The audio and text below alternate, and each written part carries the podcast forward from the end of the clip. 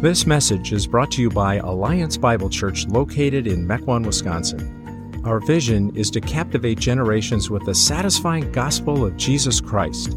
For more information about Alliance Bible Church or other resources, please check out our website, myabc.church.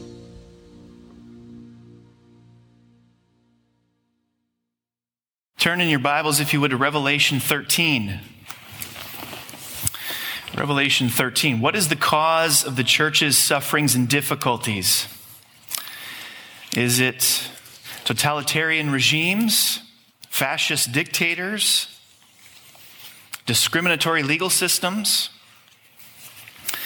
Revelation 12, which we looked at last time, gives us a a deeper analysis of the perennial difficulties of the church. And we saw there that the primary problem the church faces in every generation is the rage of Satan. Behind, above, and underneath all flesh and blood evil are spiritual forces. We are locked in a cosmic battle that is profoundly spiritual. This is the teaching of Revelation 12. Chapter 13, which is our text for today, provides us with a little bit more detail about how Satan wages this war. He operates commonly through two agents. It's through these two agents that he exercises his opposition to God's people. These two beasts, the beast from the sea and beast from the land, are the dragon's henchmen and the means by which he inflicts his rage on Christians today. Now, I recognize that talking about the Antichrist on Valentine's Day is filled with dark irony. I assure you, I did not plan it that way, though we all know Valentine's Day is an elaborate conspiracy generated by the candy and greeting card companies of the world to soak us dry. Revelation 13, let me read. The dragon stood on the shore of the sea, and I saw a beast coming out of the sea. It had ten horns and seven heads, with ten crowns on its horns, and on each head a blasphemous name. The beast I saw resembled a leopard, but it had feet like those of a bear and a mouth like that of a lion. The dragon gave the beast his power and his throne and great authority. One of the heads of the beast seemed to have had a fatal wound, but the fatal wound had been healed.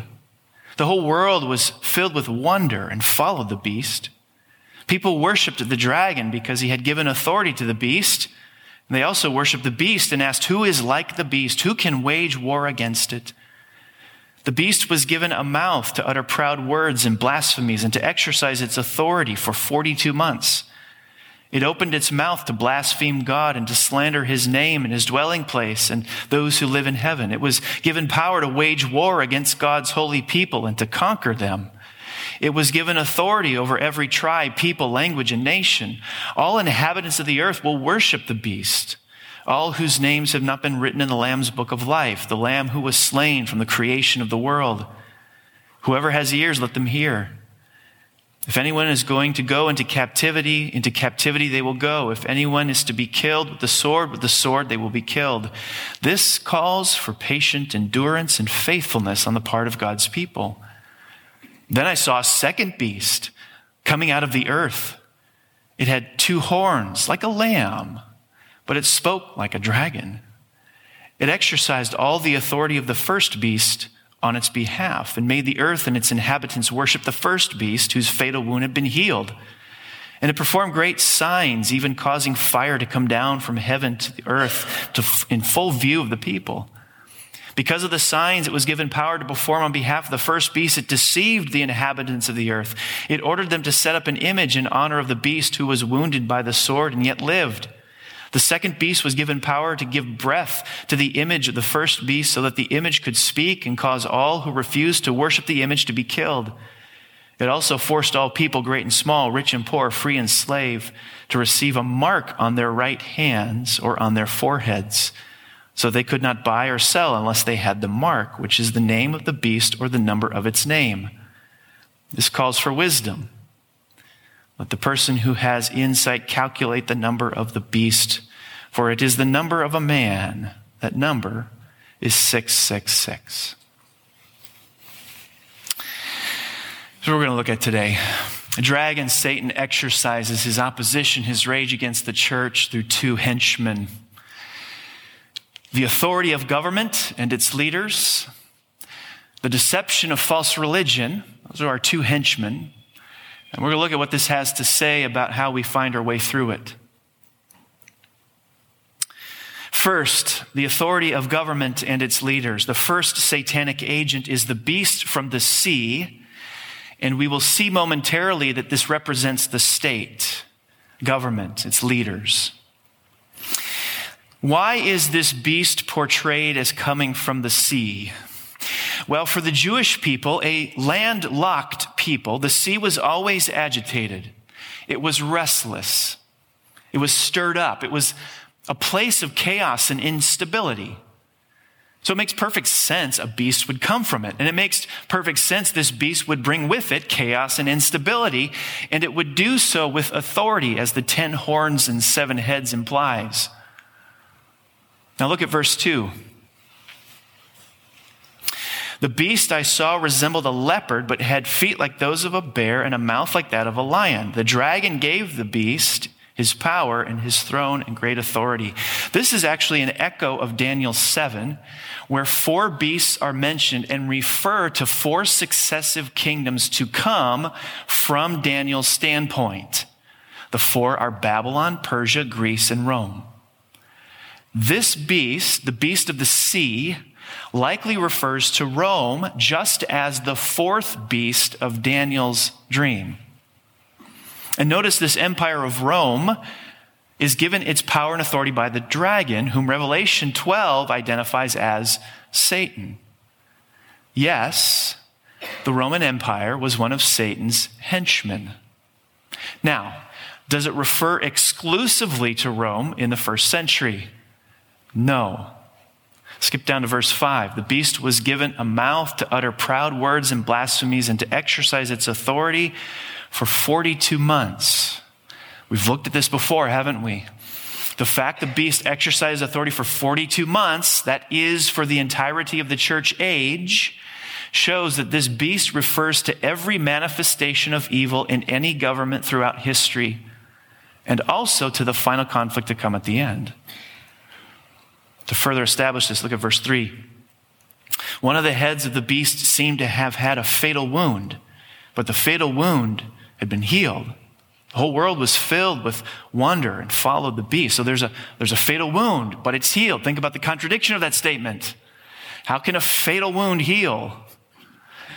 So if it's depicting manifestations of evil in governments throughout history, it's a way of saying Rome will one day fall, but another evil regime will rise to take its place there will be this waxing and waning, this back and forth until the end.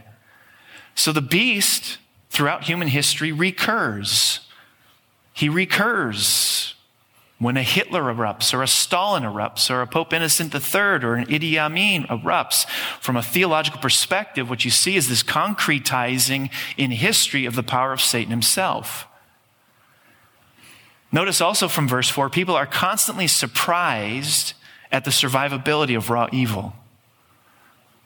Isn't that what many, many well intentioned, well meaning people have said under various totalitarian regimes? What have they said? You just can't fight the state, it's too powerful. Well, you could fight it the way Bonhoeffer did, but he paid for it with his life. So, from the beginning of history, pagan and immoral states have sometimes risen in violent evil against God's people. Those pagan states eventually receive a mighty death blow, a blow from God, but the evil returns. Think about it. Pharaoh in Egypt rises and falls. Mighty Assyria. Have you met any Assyrians recently? Well, the empire was wiped out. The only thing that remains today are a couple of tiny little villages. Babylon, Rome, Hitler. And will America survive if it squeezes God to the periphery? Now, the question may be raised whether this beast from the sea should be equated with the Antichrist. The answer is yes, if the Antichrist is biblically understood. The term Antichrist is used only in the epistles of John, never in Revelation.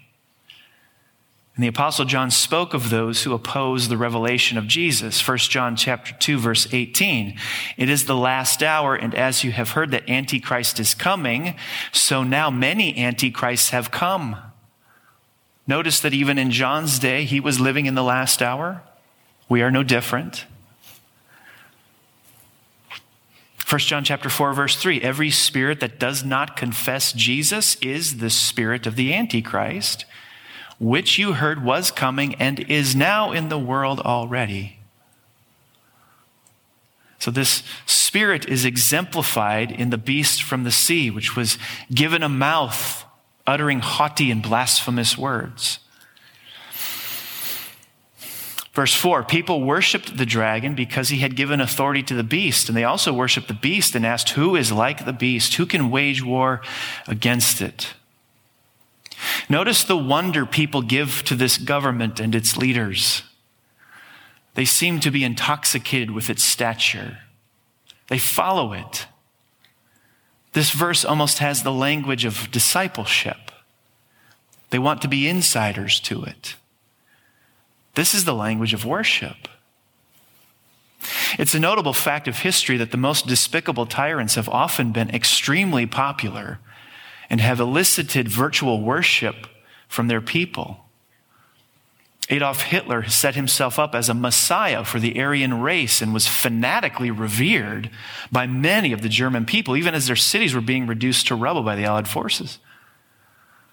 The relentless conqueror Napoleon Bonaparte continues to be adored by the French, despite having bled their country dry in ruinous wars.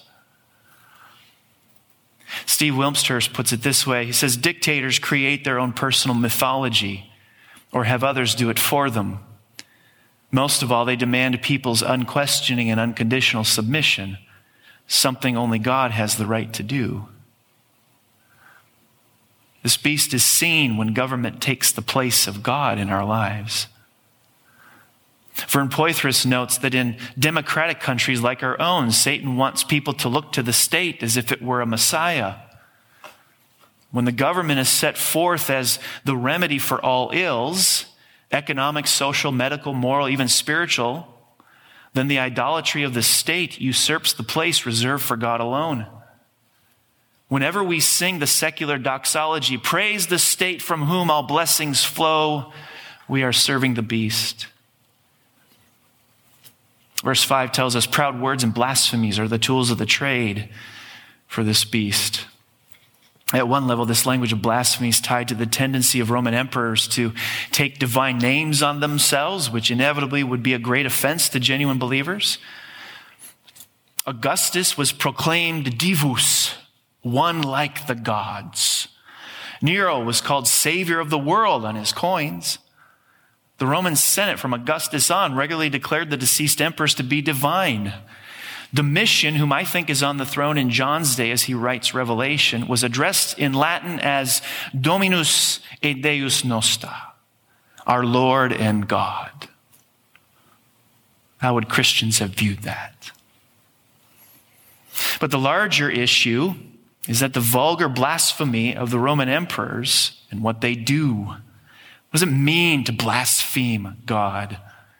What does it mean to blaspheme God? The word itself means to slander, to slander his name, his dwelling place, and notice those who live in heaven, believers. To slander his name isn't mere profanity, but it would include that. God's name represents all that he is as represented by his name. It means anything you can do to make a joke about God or to cut him down to size or to make him just like you or to make him evil or to laugh at him. Anything that demeans him or depreciates him. To make him just a loving fuddy-duddy old grandfather to make him a horrific hater of people. That is to slander God because it's presenting a God other than the God who is there. Part of Satan's strategy to wage war against the church involves co opting government, turning it into a beast that opposes the church and Christians. This is Satan's first henchman. The second henchman is the deception of false religion. And we see that in the second beast, verses 11 through 18. So we've got a dragon, okay? We've got a beast from the sea, and now we've got a beast from the land. They're all in cahoots with one another. They're kind of a parody of the triune God, a satanic trinity, if you will. Why this contrast with a beast both from the sea and the land? Now, we've already seen for landlubbers like Jews, the sea was symbolic for chaos and restlessness and upheaval. So, a beast coming out of the sea carries with it that kind of overtone. But unless you live in California, the land normally signifies stability. The beast here comes in a way that does not seem to threaten. That's the very nature of stability. The land is supposed to be stable. Land is the platform for stability, which is the very foundation for all deception. In other words, this is peculiarly appropriate symbolism when the chief function of the second beast is to deceive. This beast is the satanic inspired outworking of deception that takes place in concrete historical experiences through means that appear innocuous. There's an additional minute detail in verse 11 that further reveals the deceptive tactics of this beast. It has the appearance of a lamb. Who else does in Revelation? Jesus. We could quickly think of Jesus' words in Matthew 7:15. Watch out for false prophets. They come to you in sheep's clothing, but inwardly they are ferocious wolves. Now, when I speak of false religion and deception as the primary tactic, I think we should lump into that any ideology that supports idolatry. Okay, that's important. Any ideology that supports idolatry.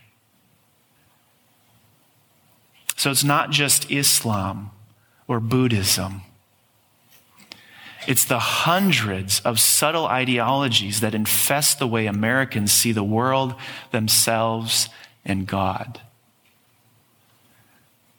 So, on the one hand, this false religion is the communism of the Soviet Union with its spectacular parades through Red Square. It's the party card for the privileged. This false religion is Nazism with its Nuremberg rallies and its Hitler youth. It's the statues of Saddam Hussein which infested Iraq. It's the wall posters of Chairman Mao. But we could add to this the biased media in America that covers up the horrors of abortion, ceaselessly promotes sexual immorality, and misses no opportunity to heap scorn on Bible believing Christians. This false prophet combats the gospel with subtle philosophies and false religions that promote the cause of the beast and the dragon. It's a wolf in sheep's clothing. So the beast of the land represents pastors, college professors, politicians, songwriters, media pundits who cultivate a seductive message in order to gain a hearing for an ultimately satanic, idolatrous message. Notice too, this beast is a wonder worker in verses 13 and 14. New Testament scholar Craig Keener cites ancient church sources who tell of moving statues and fireball explosions and pagan magicians who could make idols appear to speak. Greg Beale similarly writes that various pseudo magical tricks, including ventriloquism, false lightning, and other such phenomena, were used effectively in the temples in John's day. Now, it's not just what these people accomplished that's important to notice, it's what that accomplishment did to how the public viewed them. Today, instead of cheap magic tricks, the advances of science and technology and the achievements of government are hailed as proof of the false gospel of secular humanism. Again, Vern Poythress writes, he says, technology becomes the worker of miraculous signs. Worship the power of the beast, the power of technocratic state organization, the power of the expert, because technology can work wonders like no one else. In our immediate cultural context, friends, let's be wary of the so called expert. There is an idolatry of science in the expert that has been running amuck through the world over the past year. Let's not be deceived by that. By the way, it makes perfect sense why Revelation 13 would end with this calls for wisdom. I should say so. So these two beasts are in cahoots with one another such that Christians are killed because of their satanic cooperation. Now, listen, the point here is not that all Christians are slain under the influence of the second beast. That's not the point. Listen carefully. The point is that worshippers of false religions will often display their zeal with violence against true religion. Let me say that again. Worshippers of false religions will often display their zeal with violence against true believers. Now, we come to this mark of the beast stuff. I thought about skipping it, but then I thought it'd be all kinds of tomatoes and vegetables would be thrown at me if I did that. Mark of the beast. Popular end times books describe the mark of the beast as something yet to appear, often a technology to implant a computer chip that will control all commerce. Uh, there are abundant reasons to believe, however, that John is referring to a phenomenon common to his own age. The Greek word used for mark is the term used for the emperor's seal on official documents. In this light, the mark of the beast alludes to the state's political and economic stamp of approval given only to those who go along with its demands. In the Roman world, slaves were sometimes tattooed on the forehead to mark their ownership. Similarly, the beast's mark claims those who worship him as his property. Soldiers received marks on the hand to show their allegiance to a certain general. Likewise, the mark of the beast shows one's devotion as a follower. Now, these examples show that the mark of the beast is not something that one accidentally receives. I know Christians have been paranoid over the decades about that. This is not something one accidentally receives. Primarily, it is a formal acceptance of total allegiance to a person or earthly entity, rendering a devotion that only God deserves to receive. In America today, business people may sell their souls to the company out of lust for success. Some people fail to profess faith in Christ because of loyalty to family expectations. Some youths wear the tattoos of a street gang or a rock group that they religiously follow, swearing heart and soul to the gang or the band or the subculture. In John's day, the mark of the beast provided another way to persecute believers. We see that in verse 17. One of the churches John writes Revelation to is in the city of Pergamum. It was well attested Christians could not hold down well paying jobs there because trade guilds required participation in the idol worship and cultic prostitution. Christian businesses today may be closed down for refusing to fund abortion through their insurance. Christian military officers may forfeit promotion because they refuse to hide their faith. The point is that the land beast paints Christians as being disloyal to the governing regime because of their higher allegiance to Christ. As a result, Christians are forced to the periphery of public life, unable to be elected to office or operate small businesses. Now, before I turn to some application here, I need to say something about 666. This is another one I can't skip. Most commentators suppose that 666 is a coded reference using an ancient practice known as gematria. Hebrew and Greek did not have numbers, so they assigned numeric values to letters. Okay? So the idea is that John is enabling us to identify the Antichrist or the first beast because of the letters of the name in Greek add up to 666. This is where it gets cute and fun. Using this and similar systems, Christians in recent years have argued for numerous people fulfilling the 666 criteria. Ronald Wilson Reagan, Antichrist. Six letters in each of his name. American statesman Henry Kissinger was long considered Antichrist candidate, not only because of his labors for a secular world peace, but also because the letters of his last name add up to 666 in the Greek system. Now, you see the problem? I hope you see the problem. The problem is that by this approach, there's virtually no limit to Antichrist candidates. One commentator fancifully made a case for Barney, the children's television figure, since the words cute purple dinosaur yield the calculation 666. A better approach to unpacking this number is to understand the symbolism of six. We've encountered seven in Revelation as a number of completion and perfection. Six falls short of this number. It's therefore imperfect, incomplete, defective. It could be as simple as this. Now, it turns out also that the word beast in Greek calculates to 666. Interestingly, the name Jesus calculates to 888. If this was at least part of John's message, the meaning is pretty clear. Whereas Jesus possesses a superabundance of perfection, seven plus one, the beast falls short as a defective impostor, seven minus one. Now, let's take a step back. Look at the forest for a moment. We're engaged in a cosmic war that's profoundly spiritual. The dragon, Satan, exercises his rage against the church through two henchmen government, its leaders, false religion. Did you notice how these two beasts work? What their objective is? Their objective is to create fear and to deceive. This is how they operate. They're after fear.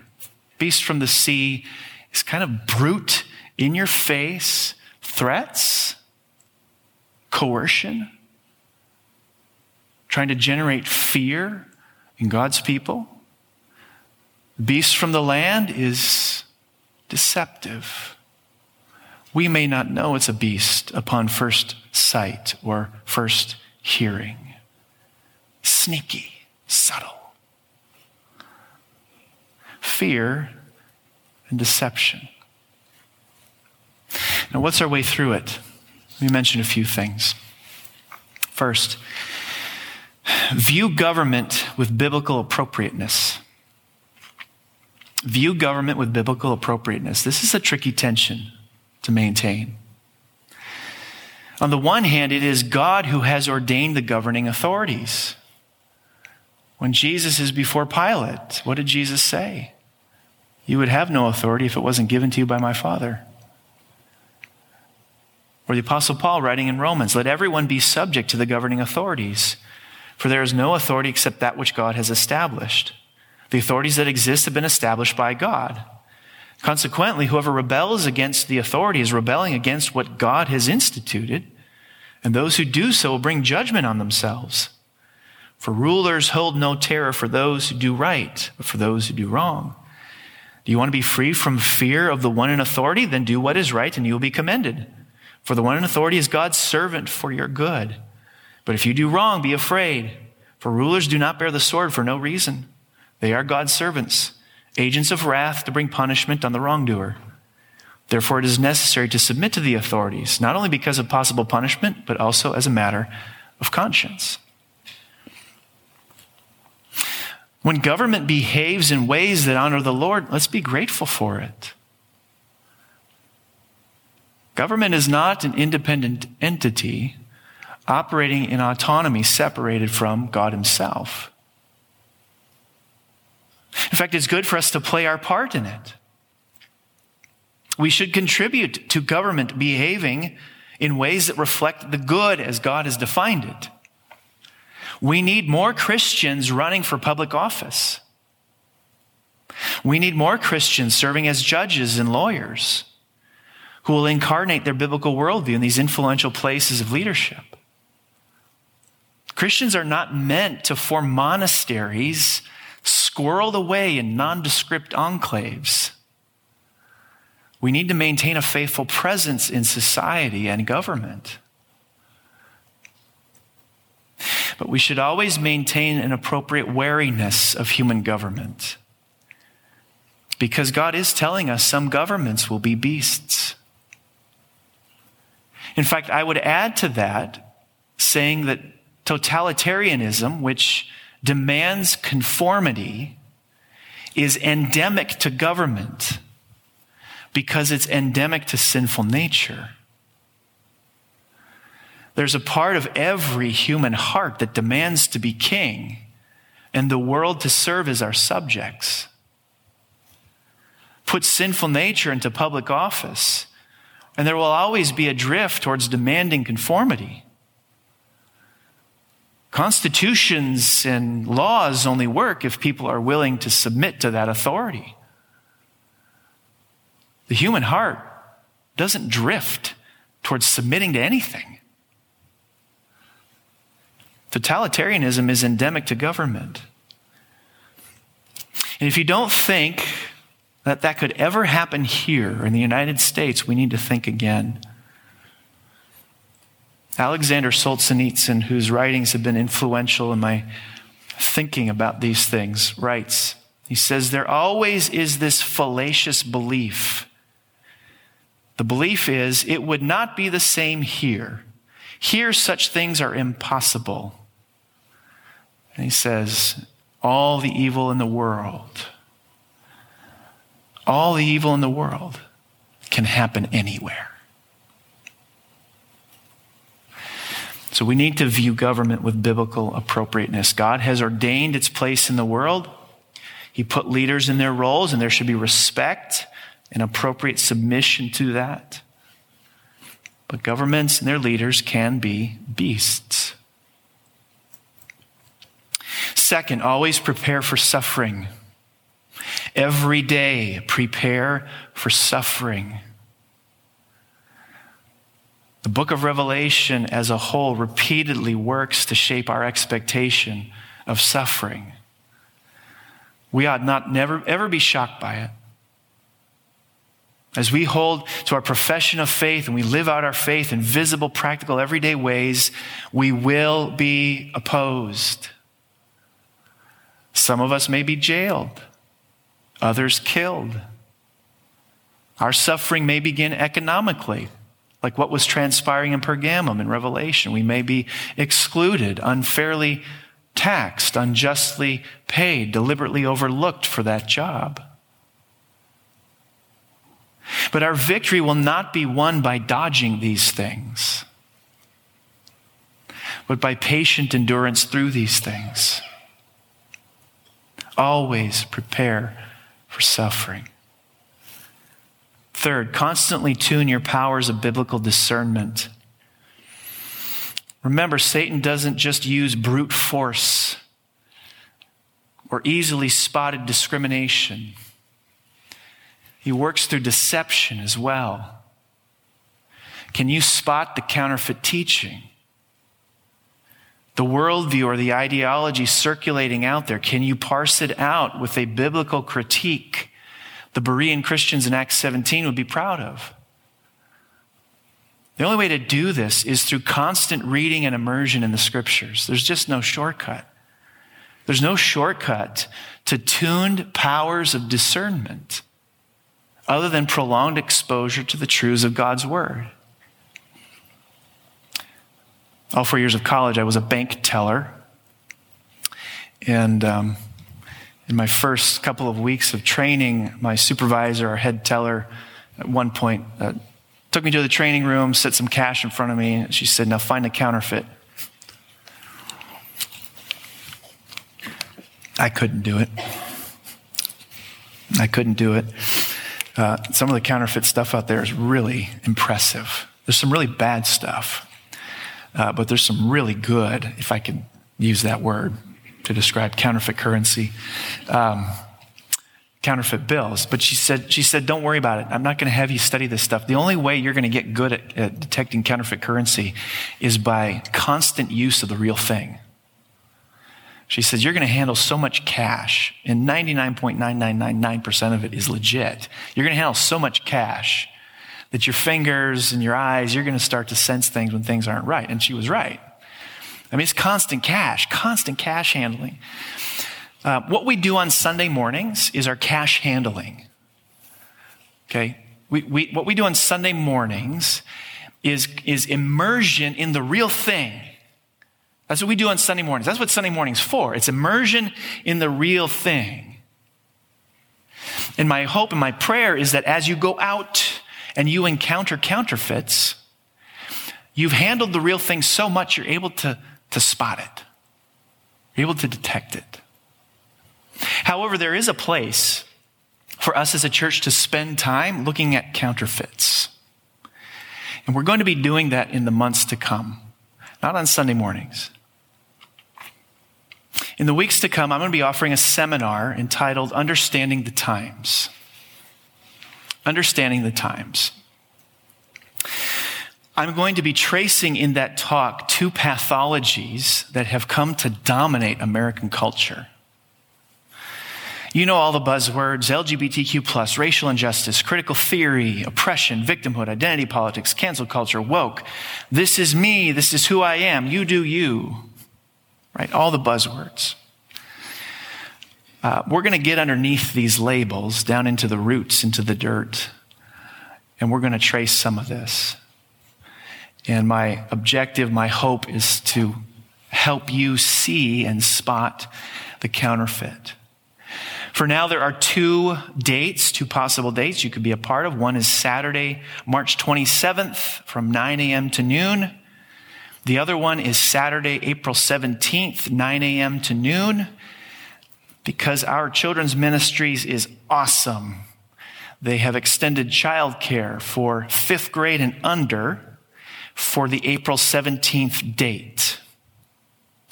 Space is limited. Registration is required. I think it's on the screen. And registration will open today at noon. If need be, I'll add further offerings of this down the road. We're in a place as a church where we really need to be exercising some discernment in our times. And I'm going to do my best to help you with that. There's a true story out there about one man who became wise to the false religion of the land beast. His name was Boris Kornfeld. He was a doctor who worked in a labor camp operated by the Soviet Union a Christian had encountered him, had told him the gospel of Jesus Christ, and Kornfeld found himself convicted of his sin, especially his hatred for the guards and for the way that he himself had collaborated in, in the evil, and he longed for the forgiveness that Jesus offered. Well, when the Christian was transferred, Kornfeld relented under God's pressure and turned to Jesus in faith. For some time after that, he told no one, yet his new allegiance required him to refuse to engage in corruption and began doing what he could to protect the weak and the afflicted in the camp. One night, Kornfeld was helping a patient who was recovering from a painful cancer operation. He decided that he would no longer be kept silent by fear of the communist authorities. So the words just came pouring out of his mouth, and he told his story to this patient about coming to faith in Christ and how God's grace had changed him. And after bearing this testimony and putting the patient to sleep for the night, Kornfeld went to his nearby room. While he slept, he was attacked. His skull was crushed by a hammer blow, and he died for refusing to serve the beast any longer. Did his witness matter? Was his commitment to Christ worth losing his life? The answer is given by the patient who heard his last words. His name? Alexander Solzhenitsyn, who later wrote, Kornfeld's prophetic words were his last words on earth, and directed to me, they lay upon me as an inheritance. Many have argued, and I think rightly, the writings of Solzhenitsyn made significant contributions to the fall of communism in the Soviet Union. See, the wisdom is not found in how to strike back at the beast with his own weapons, but how to boldly declare the gospel message of Christ. The wisdom is, is not how to evade the beast's tyranny, but how to persevere in Christian courage and commitment. We can, Christian, live without fear of his assault. You can. Even his hammer blows can do nothing but send you into the loving arms of the victorious Christ. Last, trust the one controlling the unfolding story. 24 times in Revelation, the word edothé occurs. It's the word, it was given. It was given to this, it was given to that. And in each case, it is God who is doing the giving. It's called a divine passive. God gives to the dragon his authority. God gives to such and such to do this. It is God who gives. There isn't a single character in Revelation that can move one inch unless God says they can. And it doesn't come out there in black and white and say it.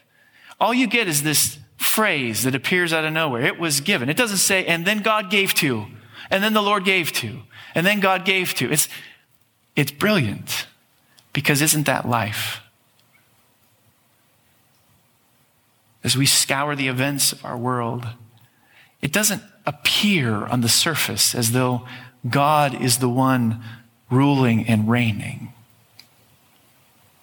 But He is. He is. Underneath it, behind it, above it, it is God who says, You can do this, but not that. You can go this far, but no further. So, do you see what that means? If God and the Lamb are on the throne and have already won, the fight's been rigged. And it's been rigged in your favor, Christian. So don't run from those threats. Press into them. Because you belong to the one who's rigged the fight. If you're a new creation in Christ, you can't lose. You can't lose. Let's pray.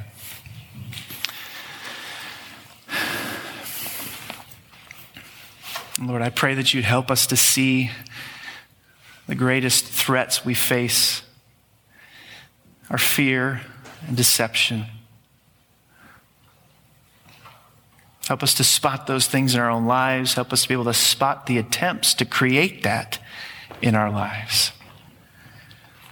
And Lord, I pray that you'd fill us with courage as we face them, wisdom as we face them, to discern it out, to spot it. And through it all, Lord, I pray that you would press upon our hearts the assurance of victory. The fight's been rigged. It's been rigged. And the very worst thing the dragon and his henchmen can do is to send us into the loving arms of our victorious Christ. If that's the worst, then there's much to live for. Encourage our hearts with these truths this morning. We ask it in Christ's name. Amen.